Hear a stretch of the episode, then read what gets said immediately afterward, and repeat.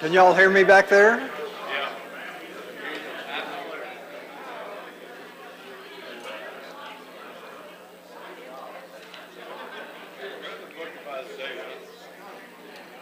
All right. If I can get your attention, we'll uh, go ahead and get started.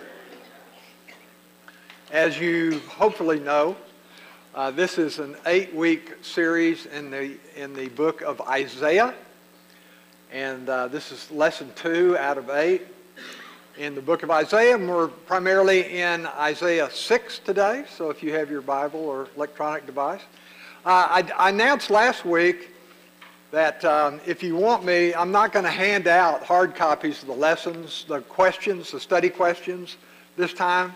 Um, I'm just asking you if you want to let me know, if you want me to send those to you uh, by email, give me your email or uh, tell me if I already have your email to send them to you, and I'll put you on that distribution list.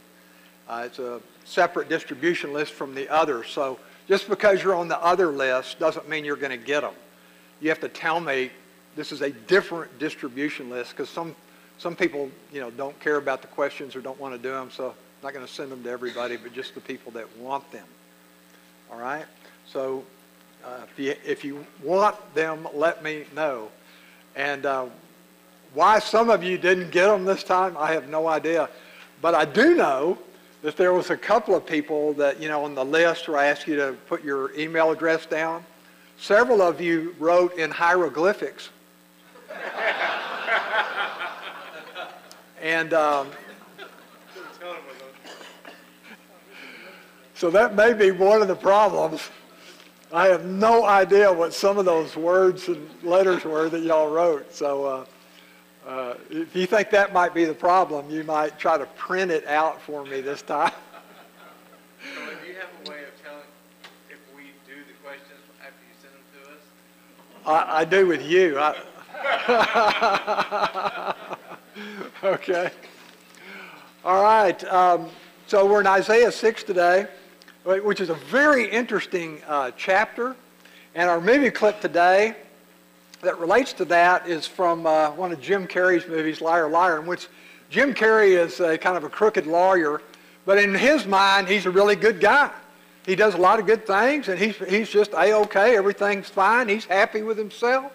And then his five-year-old son prays, or, or makes a wish, actually, on his birthday, that Jim Carrey would have to tell the truth, that he couldn't tell a lie.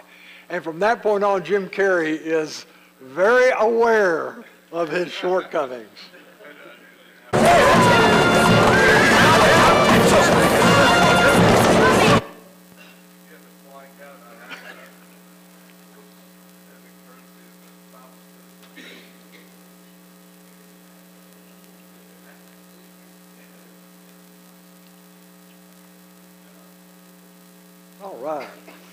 Yeah, can you imagine if you had to tell the absolute perfect truth all the time? Man, that would be rough, and he, he found out the hard way. And of course, again, that, that's the, the point of today's lesson is that we all think we're just fine, everything's good, you know, we're, we've got it all together. But then, you know, if you're confronted with something, a situation like that, then you're just painfully suddenly aware of who you really are and what you really are. And that's what happens in today's lesson. And there's a lot of things uh, going on in today's lesson in Isaiah 6. It's really loaded, it's rich, it's full, and it's uh, very difficult to take it all in. But I think if I had to boil it down to one thing that, that we really latch onto in this study uh, in chapter 6, I would say it's anthropology. Anthropology is a Greek word. I'm sure you've heard of it. It means the study of mankind. What, what is the study of the human nature? What is the human nature like? Who are we and, and what makes us tick? And it's very important. Uh, Isaiah is going to see that his view on his anthropology, what he thinks the nature of man is, is uh, radically wrong. It's going to be radically changed by his experience in today's lesson in chapter 6. He's going to be taken up to heaven and he's going to see the glory of God and it's going to make him painfully aware of the nature of man, the, the incredible vast difference between God's holiness and ours. So it's going to change his uh, view of God. Uh, it's going to change his view of religion, sin, salvation, and really, you know, his whole belief system. Um, unfortunately, the world we live in, the people we live in, and, and maybe uh, even ourselves, the world's view of the nature of man is not biblical. It's, it's, you know, basically, I'm okay, you're okay. You know, I'm doing great. I'm a good person. I'm this, that, and the other, you know. I got no worries kind of about me. Now I'm worried about you. and I could spend all day criticizing you. I could roast you like that guy did. But when I think of myself and the base nature of human race, I think, you know, pretty positive stuff. That's kind of the way the world looks at it. Uh, mankind's basically good with the potential for evil, I know, but they're basically good, right? Uh, and that's not biblical. The biblical view is just the opposite. And Isaiah learns that in today's lesson. So his view of God, Isaiah's view of God changed uh, because uh, his view of the nature of man changed. What, what he was like changed radically. Uh, before, he thought he was a good person and he was religious and he did a lot of good deeds. He leads a good life. He deserves the best, right? After, though, after he saw the glory of God, after this trip to heaven, it's completely changed. Now he's humbled. He's sober and realistic in his view of himself. He has no self reliance. I can't do it. Suddenly it's basically, you know, I am a person that is unclean and without hope because I've seen what's good and right and true, and it's not me. Before he had pride, now he has no pride. Before he thought he had all these accomplishments and was such a good person, now he sees that he's not. You know, the human race thinks of themselves, people love to say, I'm a self-made man. And they, in their pride, you know, they swell up and I always want to say, you're a self-made man. That's the horror of unskilled labor that you're speaking of. uh, so before he had that pride, after, the only pride he had was in God and his relationship to God. So now he sees God as the only thing to look up to and to aspire to. So what happened in Isaiah 6? Isaiah got a close up view of God's glory. He was taken up to heaven and saw God's glory, God's holiness and righteousness. So before he, he just thought of that in terms of, of himself, really, of doing the right thing, of being a good person, etc. But now he's face to face in the presence of God. And the text says that the heavenly host was saying about God, explaining who God is, holy, holy, holy, repeated three times uh, for emphasis. Because in Hebrew, you know, the original language here, uh, they didn't have really words for good, better, and best. You know, they didn't have they so they repeated for emphasis. So to say it three times like that is to say God has maxed out holiness. You know, 1 to 10, he's the 10. We're way below that. And he, he became aware of that by seeing what true holiness really is. You know, Revelation 15:4 says that God alone is holy. No, no man is. So what is holiness? If that's the difference between us and God, what is holy. What does it mean? What does that word mean? Uh, the Hebrew means uh, to be set apart, to be separate from all other things, to be distinct. So God the, the Father, the creator of all things, is distinct from his creation, distinct, set apart from a fallen world, a fallen human nature. So he is different in that way from us, separated from us. There is a great chasm between us and him because of this holiness. Secondly, uh, it's purity. He is pure. He is never defiled. He's absolutely perfect. And, you know, when you think about that, uh, human race, mistakes are pretty common, right? Mistakes are pretty common. Did anybody see the Academy Awards last night? if you didn't see it, uh, they announced the best picture, the wrong one, and the whole cast and crew comes up on the stage. And they actually handed the Oscar to him. So they're standing there getting ready to make their acceptance speech and thank every known person, you know. And the guy comes out from Price Waterhouse and says, grabs the mic and says, there's been a mistake. and La La Land or didn't win, Moonlight won or something, you know. And so they come up. So now you got both groups up there and they're going, wait a minute. Uh, I, I, didn't actually see it, but uh, I read about it and saw the replay. It was, it was really a fiasco. Uh, it made me think of last year, you know, in the uh, Miss Universe pageant, Steve Harvey announced the wrong winner. That was an incredible fiasco. And, you know, when we see things like that, we just say, oh, they just made a mistake. You know, it's no big deal. Everybody, you know, makes a mistake every now and then, and blah, blah. But it just points out the difference between us and God. We don't think of it that way, though.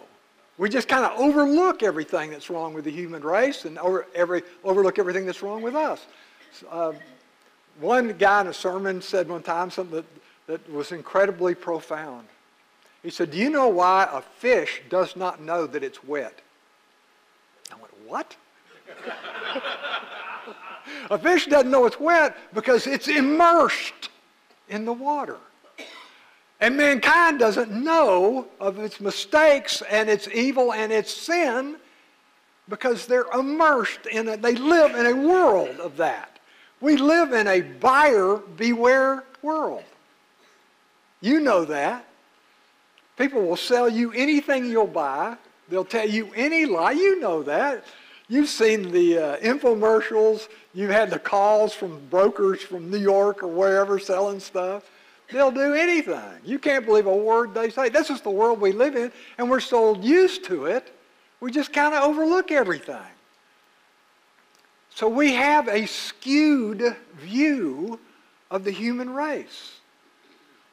And therefore, because we don't realize that we're sinners, we don't realize the mistakes we make, then we don't understand the difference between us and God. And not understanding God's holiness, we don't understand how we could be eliminated, kept out of heaven. Because we're a good person. Really? Only God is good.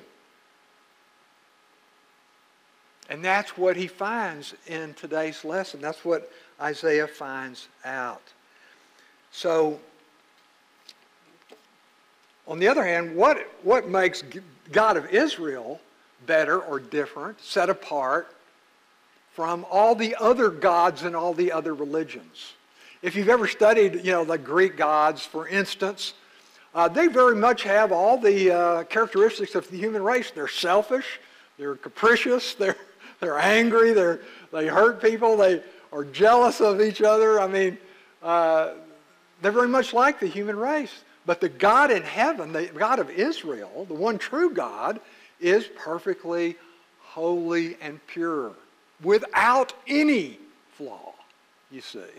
Not at all like the human race, completely opposite from us by his separation from us and the purity that he has. So somebody once said, you know, I was talking about the, the base nature of human race being totally hopeless and evil and depraved, and they go, boy, that's, that's depressing. Boy, that's negative. But you know what? The, the Bible's view, and you know why you're completely wrong? It's just the opposite. If we see in Isaiah 6 today, we'll see the redemption that's available it's a very positive thing to see the truth about yourself so that you can accept the redemption that God's offering. Because if you never see the truth, who needs a Savior? If you're perfectly fine in who you are and what you are and what you do, if you have no errors, then why would you need a Savior? So it's actually a wonderful thing. It's a very positive message that since this is true, God, out of his love, has done what is necessary to save you and have you be forgiven. And not only that, it frees you up for the first time. Before, you'll see it in Isaiah, he was bound up by his pride. He's this wonderful guy in Jerusalem, who basically lives for himself, like the rest of us do. And why do we do that? Not only is he selfish and becomes aware of that selfishness, not only does he have that incredible pride, but also he doesn't serve God because, like all the people in the world, it's like, okay, peer pressure. I don't want to be rejected by anybody. I don't want anybody to think I'm like a holy roller or that I'm this or that. And, and so you're, you don't want to go out and share Christ with people. Uh, you want to like make that a private thing or whatever, right?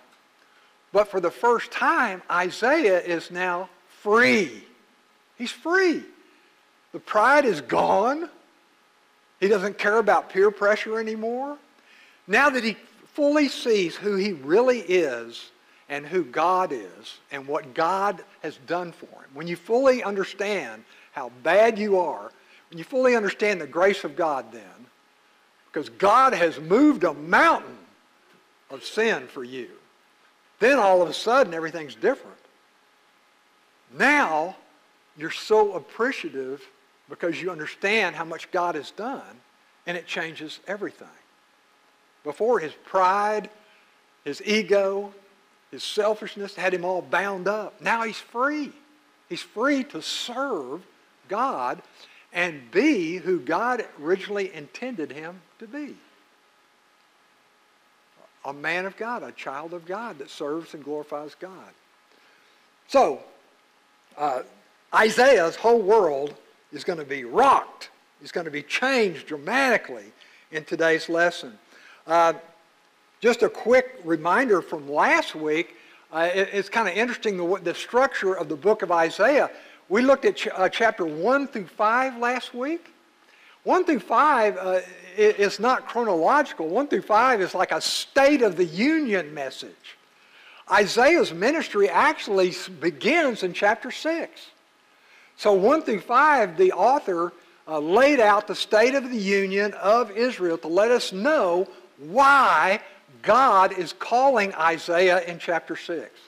Here's the State of the Union in chapter 1 through 5 of Israel. And so then in chapter 6, God is calling Isaiah to go to Jerusalem and tell them the truth. Warn them about coming judgment if they don't repent. And so in chapter 1, uh, we saw that uh, the focal point is the depths of Israel's sin, uh, their rebellion, their corruption is brought out. He uses two images to depict the nation's spiritual condition. One is it's like Israel's like a bruised and wounded body that's had a terrible beating because of who they are. And yet they still don't respond. They're also like, he says, uh, an abandoned hut in a barren field, neglected because of their sin. And they need to wake up. It's not because they're not religious. They are religious. And he goes through two alternate but opposite ways of dealing with Israel's alienation. One is what they're doing, hypocrisy in religion, fake religion, really. In verse chapter 1, 10 through 15, he talks about you come with me, you come to church every Sunday. In our case, Saturday for them. So it's not that you don't come, you come. It's not that you don't worship, you worship. You pray, you give, you make sacrifices, but God looks at it all and says, it's trash because your heart's not in it. You do this on the Sabbath and then you go live however you want to for yourself for the next six days. This coming to me is like, okay, I'm going to try to make up for everything I did in the last six days today so I can go back and do it again tomorrow. There's no heart, there's no truth in it, there's no sincerity, it's all fake. That never goes on here, is it? There's no hypocrisy in the church here, is there? Absolutely. Are you kidding me? And Isaiah now is going to see that even in himself. God used to just come and go through the motions because my parents brought me up that way and I'm obligated to do that. Plus, this is a religion. If I just keep this religion, everything will be cool. No, God says, not a chance. if your heart's not in this, if you're not going through a, you know, spiritual growth, if your life's not changing through this worship, it's like garbage to God. And we even, he even says, don't give me any more money. Has any of your pastors ever preached that? No?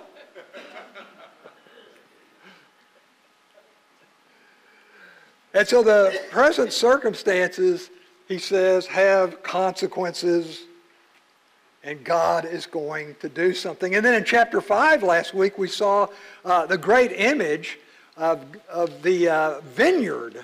God said Israel is like a vineyard that God planted. He brought them out of Egypt. They were in slavery. He brought Israel out of uh, Egypt, out of slavery, took care of them through the wilderness, took them to the promised land, gave them the choice land that was already cultivated, buildings and cities already built. And he brought them into it and gave it to them. And he says Israel should have responded by bearing fruit for God. And in the image of the vineyard in chapter 5, he says like a vineyard. Uh, a landowner cleared the land, cultivated it, built a wall around it to protect us, a watchtower, put a wine press in it, planted the choicest vines in the vineyard. What was his expectations? He expected a good crop of fruit. But he said he didn't get it. So he asked the people of Israel, what should he then do? And so basically what he's saying is, when God brought Israel into the land, the people of God into the land, what he intended was their faithfulness, their belief, their obedience, their righteousness. He, he expected silver, but he got dross. He expected faithfulness, he got idolatry. Righteousness, he got murder and crime. Uh, he expected the leadership to be good. Instead, it was not, uh, and on and on and on. So God had a right to expect all these things, but he got something just the opposite. And we find out in chapter 5 God's view of the nature of true religion. It's not just going through the motions, but it is relational. God expects us not only to believe in Him, but to live by faith, to trust Him, to love Him. And that'll separate us from the rest of the world. And in that relationship, He also expects, you might say, performance. He expects obedience, good deeds, our love. God has the right to dictate the way we live to expect us to obey him and to do good works for him. So what is God going to do? He's going to judge them, the prophet says, in order to purge, in order to purify them, in order to get their attention to bring them back. So that's the warning. The State of the Union and the warning that Isaiah gives. So now in chapter 6, if, if you look there with me, again, uh, after the State of the Union, now in chapter 6, you have the actual beginning of the ministry of Isaiah by the calling. God is going to call him in this kind of a crisis situation by taking him up to heaven. And uh, God did this to about half a dozen people in the Bible namely uh, not only Isaiah, but Ezekiel, Job. Um, in the New Testament, you've got John and Paul. And all of them had the same response when they saw the glory of God, the holiness of God in heaven. When they were taken up, given a vision, or maybe actually their spirit was taken up, we don't know. But they all had the same response. They fell on their face as if dead it was so awesome, so incredible, so amazing, so mind blowing, they couldn't take it in. And they were all painfully aware uh, now, as never before, in who they really were, in contrast, in comparison to the holy, holy, holy God. And so he's scared to death and he's going to yell out, the first thing that came to his mind was, Woe is me, for I am unclean. I think it's probably the first time in his life he fully understood that. And it's going to change everything. the way he thinks and what he does and what he's uh, going to do in the future. So in uh, verse 1 through 4, chapter 6, 1 through 4, you see the vision. In the year of King Uzziah's death, in, in chapter 1, he told us he had a ministry during that spanned four kings. And so the day of Uzziah, that first king that's mentioned, the day he dies, is the day that this vision uh, happened. And King Uzziah, if you look in Second Chronicles and Second Kings, you can see he's, he was one of the few good kings of Judah. And so it's kind of like God knows, okay, now that good King Uzziah's gone, his grandson Ahaz is going to take over, and he's a bad actor. And God knows that Israel's going to need a prophet. Israel's going to need a prophet to go to them and tell them, warn them. And so God calls him, calls Isaiah here. I saw the Lord sitting on a throne, God in heaven on his throne, lofty and exalted. He's above all things. He's high and exalted over all of creation. God, as the Creator, lived, existed before the creation. Therefore, God lives outside of the creation. And that's where he is taken to see that glorious state of God on his throne. Now, we know from John 12 41 in the New Testament, because I know you're probably thinking, I thought nobody had ever seen God. Didn't he tell Moses, nobody can see my face and live? Uh, yeah, so we, we're told in John 12, what he actually saw was the glory of God. Just like Moses did on the mountain. He never saw God specifically. He saw the glory, the awesome glory of God. And that's what he sees here. Uh, he sees that glory the high and exalted God on his throne with the train of his robe filling the temple. So, in spite of all the junk that's going on in the world during Isaiah's time or now, when you look around you go, man, this is a mess. What did God do? Take a vacation? Did he just abandon us? No. We see here God is still on his throne. No matter what's going on on planet Earth, God is on his throne, meaning he's in control. He's sovereign, all powerful over all things. So he sees him there that way. And seraphim, these are angels. The word literally, Hebrew word means burning one. So they're angels that are just full of radiating the glory of God, stood above him having six wings, these awesome spiritual creatures that minister to God. They cover his face, two he covered his feet, and two he flew. And one called out to another. They were all calling out to each other, as I said before, Holy, holy, holy is the Lord of hosts.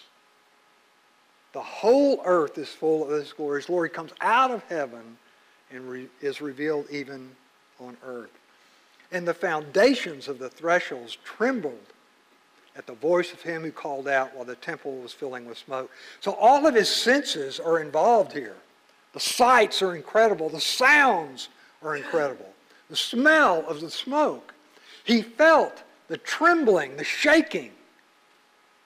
But the main thing that moved, that changed Isaiah and provoked his response was the holiness of God. That's what shook him up. That's what humbled him. That's what convicted him and made him aware of his own unworthiness. And so, verse 5, his response, Isaiah's response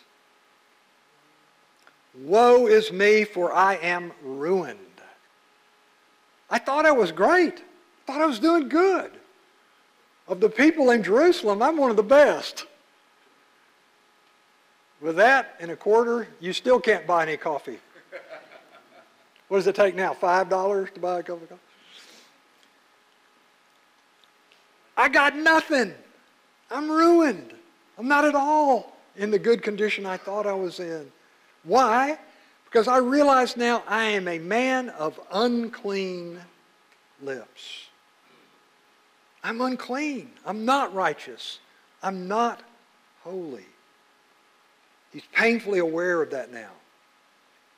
How, what made him aware of that? For my eyes have seen the King, the Lord of hosts. Because I have seen the glory and holiness of God, now I know who I am, a man of unclean lips. And so now in verse 6 and 7, that's Isaiah's proper response. So what is God's response going to be to Isaiah? Isaiah now is completely humbled and aware of who he really is. So what's God going to do? What's God going to do? Then one of the seraphim, one of the angels, was sent over by God to Isaiah with a burning coal in his hand, which he had taken from the altar with tongs. And so there was a, a, symbolic or maybe real altar there in heaven. And he took a burning coal and touched my mouth. It's like a purifying coal that the angel brings from God to cleanse Isaiah. And what is this? He says, Behold, verse 7, after he touched his mouth, he said, Behold, this has touched your lips, and your iniquity is taken away. Notice the passive nature of that. He doesn't say, Because you're such a good guy and you did all these things and blah, blah, blah. No. It's just been taken away. You didn't do anything but confess your sin, and God has taken it away. Atoned for your sin. Your sin is forgiven, covered up. So, what just happened? God initiated the cleansing. Let's be clear. Just as He did us, He sent Jesus into the world to initiate our cleansing, the atonement. And God has accomplished everything that was needed to do. So, what's the deal with the coal from the altar and all that? The altar represents where sacrifices for sin were made in the temple of Israel. And so, uh, this sacrifice uh, in heaven, there, there's no animal sacrifices there, of course. So, this sacrifice in heaven that we're seeing uh, was initiated by God could only be the atonement, the sacrifice of his son, Jesus. So this forgiveness, like ours, is based on that same sacrifice. And you may say, well, that happened many years later. This is 700 years before that. Same thing. Doesn't matter. Uh, we're told during the time of Abraham, Abraham was saved because of the sacrifice of Christ on the cross. And Abraham was 2,000 years before Jesus. And the same thing for us. We live 2,000 years after Jesus. But in the forbearance of God, God knows that He has sent His Son into the world to make that sacrifice for the sins who lived people before, during, and after, in our case. And so this is representing that sacrifice, that atoning work that God accomplished so that Isaiah, and of course now us, could be forgiven. Our sins atoned for. So that's what happened here. God initiated it, God accomplished it, and we're told that Isaiah now is forgiven. His iniquity is taken away, his sin is forgiven. Exactly like ours is. We believed, we came before God, and we believed, and we confessed our sin, and God provided a Savior, an atonement for our sin as well. And so we are forgiven just as Isaiah was. Then I heard the voice of the Lord. So, what did we say earlier about Isaiah? Why this was such a great thing? Isaiah before thought he had it all together. He was just some religious guy like most people are, trying, trying his best to be good and all that. But he was changed, right? Now he's painfully aware. Now he was humbled, which freed him up. Remember? Before he lived for himself because he's bound up with all the peer pressure and expectations of people. And that trying to be good enough all the time on my own merits. He's bound up, but now he's free. God has cut all the bindings and freed him now. So, what can he do now? Before, if you're like me, you grew up, you're obligated to this. Uh, wake up, you got to go to church. Why? Because I said so. I don't want to. Well, you have to. then you have to go through all the traditional stuff at church, and you know why? Because this is what we do.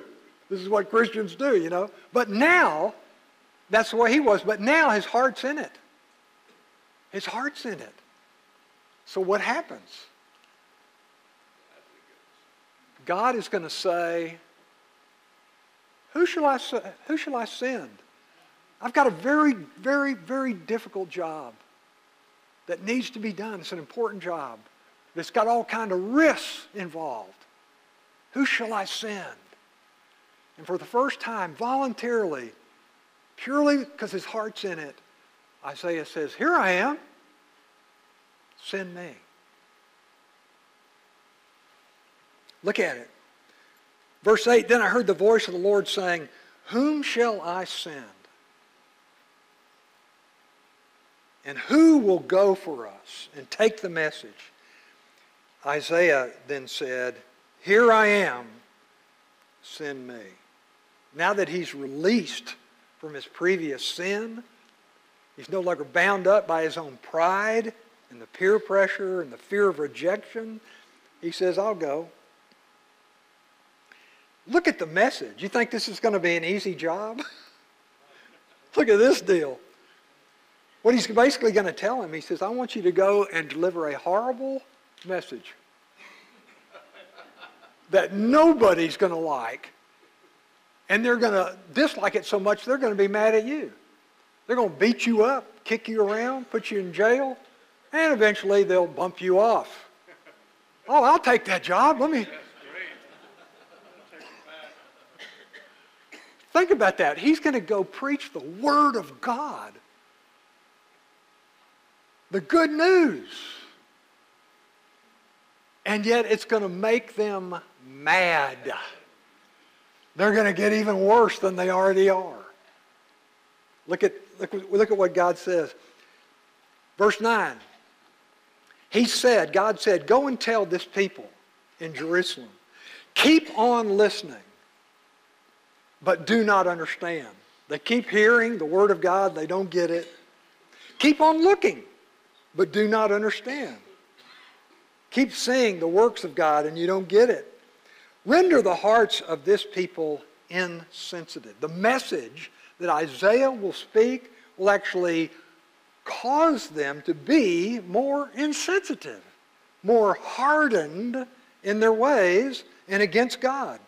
Render the hearts of this people insensitive, their ears dull, and their eyes dim, lest they see with their eyes and hear with their ears and understand with their hearts and return and be healed. All four Gospels in the New Testament, Matthew, Mark, Luke, and John, all quote this passage, explaining the rejection of Jesus as the Christ. People are saying, if, if, you're, if you're the Son of God, if you're the Messiah, why is the nation, why are the religious leaders rejecting you? And he quoted Isaiah 6 right here, 9 and 10. Even though it's the truth, it's actually going to make them mad and even harder in their hardness of hearts. and if you're like me, you're going, how could that be? I surely don't understand that. How can it make it worse? or why would God give them a message that would make it worse? Every time, you know, in the New Testament, every time they heard the gospel, every time they saw Jesus, as you go through the progression of the Jesus stories in the Gospels, people came away either closer to God or further away. To the people who rejected him, they got worse. They got madder. They got harder, more determined to kill him. Why? Paul, I think, explains it well in 2 Corinthians 2, 15 through 16. In his ministry, as he preaches the gospel, he says it's, it's like an aroma. You know, when you smell something and your senses immediately tell you good or bad, you know, like you smell some really good home cooking in your kitchen as you're walking through and you go, ooh, I can't wait for dinner. But if you're in there and a skunk was in there and you smelled the skunk, that'd be different. They're both aromas. But what Paul's saying, it's the same gospel, but to some they smell this sweet, beautiful aroma, the aroma of eternal life. But to others who reject, they smell the stench of death. The same smell, but it has two different meanings to the different people. So to those who believe, it's a sweet aroma of eternal life, and those who don't, it's a stench of death. So when they, when they hear the gospel, put it another way, when people hear the gospel, they either hear the love of God, which is what we hear, or if they've rejected him, what do they hear when they hear the gospel? They've said, yeah, that's what they always say to me so many times when I've shared with people who reject it and say, Are you saying I'm going to hell? No, I didn't say that. I said, God loves you and has a wonderful plan and has provided his son to die on the cross so you can be saved. Sounds like you're saying I'm going to hell. You see? That's what God's telling Isaiah. That's the message of Isaiah. The one person, it's a fragrant aroma. To the other, it's the stench of death. And as they hear the stench of death, they hear that the wrath of God is coming. They get harder in their convictions to stop it or matter at this insult. And that's what Isaiah was up against. And so naturally, in verse 11, when you know that's going to be the uh, response you get, what are you going to say? Verse 11, uh, how long do I have to do that? and he was answered until cities are devastated and without inhabitants. So he said, you know, in your message, you're going to tell them, if you don't repent, if you don't come back, then I'm going to send a nation, Babylon, to completely destroy you and wipe you out and leave nothing and take all survivors into captivity. So do so preach until that happens, until that judgment comes. Verse 12, the captivity, the Lord has removed men far away in the forsaken places, or many in the midst of the land. So he's prophetically saying that the judgment is coming. Tell them about it. Try to get them to repent. But I'm telling you, Isaiah, it's not going to be easy. They're not going to listen. Then in the New Testament, Jesus comes with the final gospel, the final word of God, and he gets the same response. So he quotes Isaiah. This is just like Isaiah, Jesus says. They hear the truth, and it's really good news, and it's all about the love of God, but they get mad about it. And they turn against the very provision that God has sent to save them. And their heart is further hardened until they did what? They crucified God's Son because of it. And it was predicted right here in Isaiah 6. So Isaiah's life is changed, and he's going to go forth as God's messenger, and he's going to tell the good news to whoever will listen. Unfortunately, not many will. Uh, the nation certainly won't. Individuals will, just like during the time of Christ. The nation itself wouldn't, leadership wouldn't, but individuals do. And, and they are saved. There's always a remnant that God has. So let me conclude with this uh, story. You may have heard it before. that the Emperor of Austria, you know, back in the 19th century, Franz Joseph, died and went to the gates of heaven. And he's knocking on the doors trying to get into heaven. Franz Joseph, this great rich man. And a voice called out and said, Who is there? Who are you? The Emperor of Austria and Hungary, Franz Joseph. And inside heaven, the voice says, Never heard of you. he knocks again. Who's there? The conqueror of most of Europe. The voice says, Never heard of you. He knocks again. Who's there? The richest man in the world.